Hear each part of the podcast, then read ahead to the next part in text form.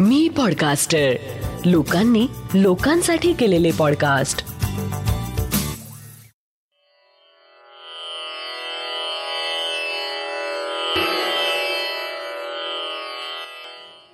श्री गजानन महाराज की जय. श्री गजानन अनुभव ह्या पॉडकास्टचा आजचा अठ्ठावन्नावा भाग आहे. हे गजानन माऊली निरंतर रक्षण करी. जय गजानन. मी सौ स्वाती सिनकर.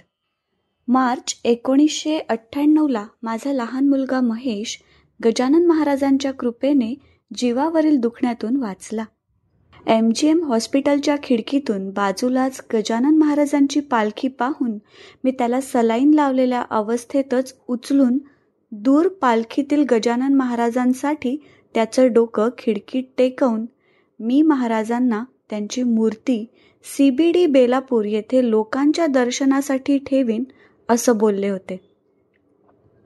महेशची प्रकृती ठीक झाली आणि मी शेगावहून महाराजांची मूर्ती आणण्याचा निर्णय घेतला. तेव्हा माझी आर्थिक स्थिती अगदीच बेताची होती.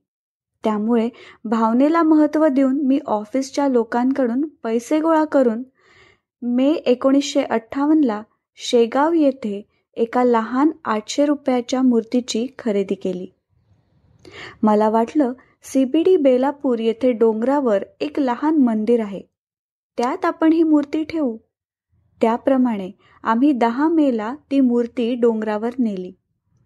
परंतु त्या मंदिरातील लोकांनी मूर्ती ठेवण्यास मनाई करून तुम्ही स्वतः मंदिर बांधा व त्यात मूर्ती ठेवा असा आग्रह धरला. मी बाजूला जमिनीवर महाराजांची मूर्ती ठेवली. माझे डोळे भरून आलेत. मंदिर बांधणे हा काही पोरखेळ नव्हता. मी महाराजांना मनोमन प्रार्थना करून म्हटलं आता आहे त्या स्थितीत तुम्हाला राहावं लागणार असं दिसतंय. तुमची इच्छा. माझी जी पी एफ पाच हजार रुपये आणि मेडिकल बिलाचे मिळालेले एक हजार रुपये. असे सहा हजार रुपये तेवढे जवळ होते. तेवढ्यात तिथे एक चौथरा बांधून आजूबाजूला व मागे कडप्पा ठेवून वर एक कडप्पा ठेवला. समोरचा भाग दर्शनार्थ म्हणून उघडाच ठेवला आणि आत मूर्ती ठेवून नमस्कार केला. मंदिराची पुढील दिशा आणि पुढील प्रगती तुमच्या हातात. मी तुम्हाला जे बोलले होते ते मी यथाशक्ती पूर्ण केले आहे. अशी प्रार्थना करून माघारी परतले. डोंगरावर असलेल्या त्या तथाकथित मंदिरात रोज दर्शनासाठी जाणं काही होत नव्हतं. स्वाभाविकपणे तिथे आजूबाजूला भरपूर गवत झाडझुडपं वाढणं होणारच. मला आठवतं मूर्ती ठेवून साधारण दोन महिने झाले होते. सात जुलैची सकाळ. खूप पाऊस पडत होता आणि माझ्या कानावर एकसारखे शब्द यायला लागले. अगं मी भिजतोय. मूर्ती पुसायला हवी ना? जेव्हा त्या शब्दांची वारंवारिता वाढली तेव्हा अस्वस्थपणे उठले आणि डोंगरावर जाण्याचा निर्णय घेतला. कुणालाही काही कल्पना न देता महाराजांच्या मूर्तीच्या दिशेने हातात छत्री घेऊन वाटचाल सुरू केली. तिथे पोचले आणि समोर जाऊ लागले. तो बाजूच्या मंदिरातील माणूस ओरडला अहो मावशी तिकडे जाऊ नका. तिथे आत्ताच एक मोठा साप गवतात शिरला आहे.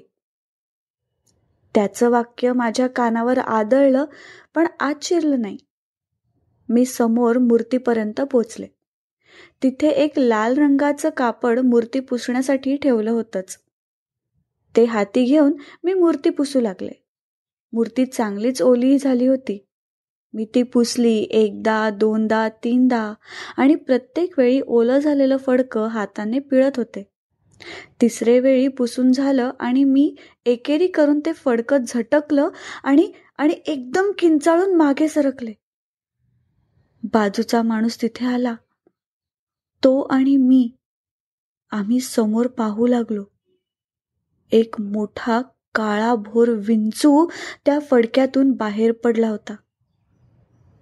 तो माणूस म्हणाला मावशी हा जर तुम्हाला चावला असता तर तुम्हाला पाणी मागायलाही वेळ मिळाला नसता. इतका वेळ तो विंचू माझ्या हातात होता. पण हातात जरी विंचू होता तरी डोक्यात मात्र महाराज होते. म्हणूनच मी बचावले. महाराजांना मनोभावे हात जोडले आणि विनंती केली. महाराज येथून मोठ्या मंदिरात स्थानापन्न व्हा. भविष्यात महाराजांनी माझी प्रार्थना ऐकली. आज तिथे मूर्तीही मोठी आहे आणि मंदिरही मोठं आहे. इसवी सन दोन हजार चारची एक घटना मला इथे सांगण्याचा मोह होतो आहे. तेवढी सांगते आणि थांबते. मी बरीच वर्षे घरी माघ वध्य सप्तमीला महाराजांचा प्रकट दिन साजरा करते आहे. प्रत्येक प्रकट दिनाला मला एक गोष्ट प्रकर्षाने जाणवत आली. ती अशी की दरवर्षी प्रसादाच्या वेळी कुणी ना कुणी अनोळखी व्यक्ती प्रसादासाठी आल्याशिवाय राहत नाही. पहिले काही वर्ष हे माझ्या लक्षात आलं नाही पण तीन चार वर्षांलागोपाठ असं झाल्यावर मात्र माझ्या डोक्यात ती गोष्ट चांगलीच नोंदवल्या गेली.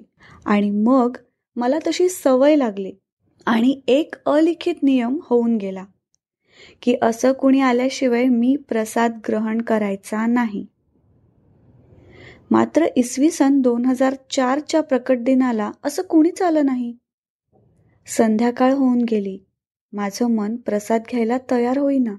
म्हणलं मला भूक नाही. मी नाही घेणार प्रसाद. मग आजूबाजूच्या सर्वांनीच समजवलं की हे बरोबर नाही. तू प्रसाद ग्रहण कर.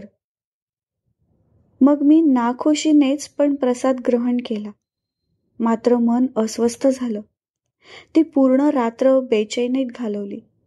वास्तविक गेल्या काही वर्षात योगायोगाने घडलेली गोष्ट यंदा मात्र घडली नाही याच अर्थाने त्याकडे बघायला हवं होतं.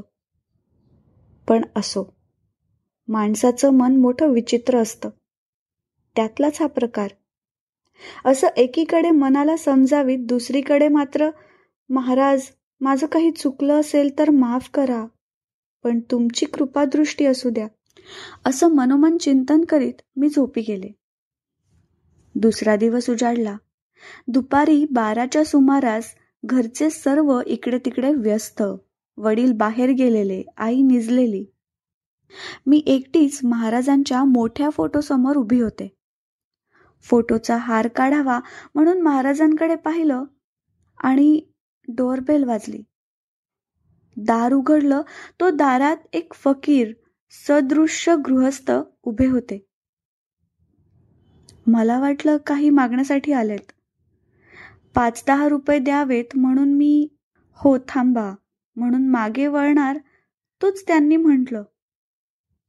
रुको बेटा हमें कुछ नहीं चाहिए.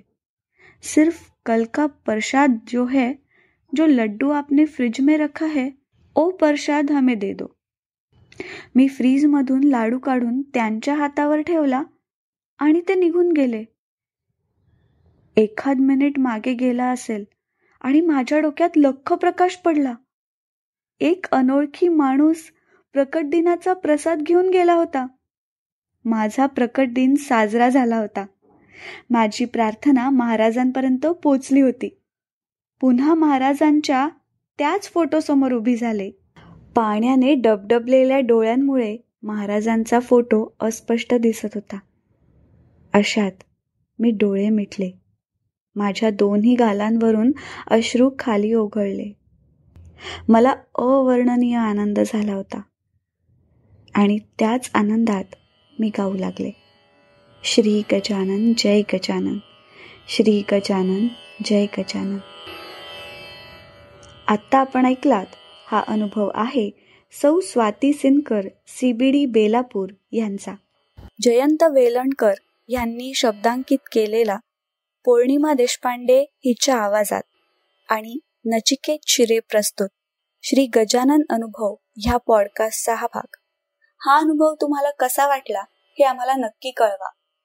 आणि तुमच्याकडे असे काही अनुभव असतील तर ते पण आम्हाला पाठवायला विसरू नका. आपल्या प्रतिक्रिया किंवा अनुभव आमच्यापर्यंत पोहोचवण्यासाठी डॉक्टर जयंत वेलणकर आणि मी पॉडकास्टचे डिटेल्स एपिसोडच्या शो नोट्समध्ये दिले आहेत. दर गुरुवारी नवीन अनुभव ऐकण्यासाठी मी पॉडकास्टरच्या यूट्यूब चॅनलला लाईक आणि सबस्क्राईब करा. आणि मी पॉडकास्टरचे इतरही पॉडकास्ट नक्की ऐका. लवकरच भेटूया पुढच्या गुरुवारी एका नवीन अनुभवासोबत. तोपर्यंत श्री गजानन जय गजानन.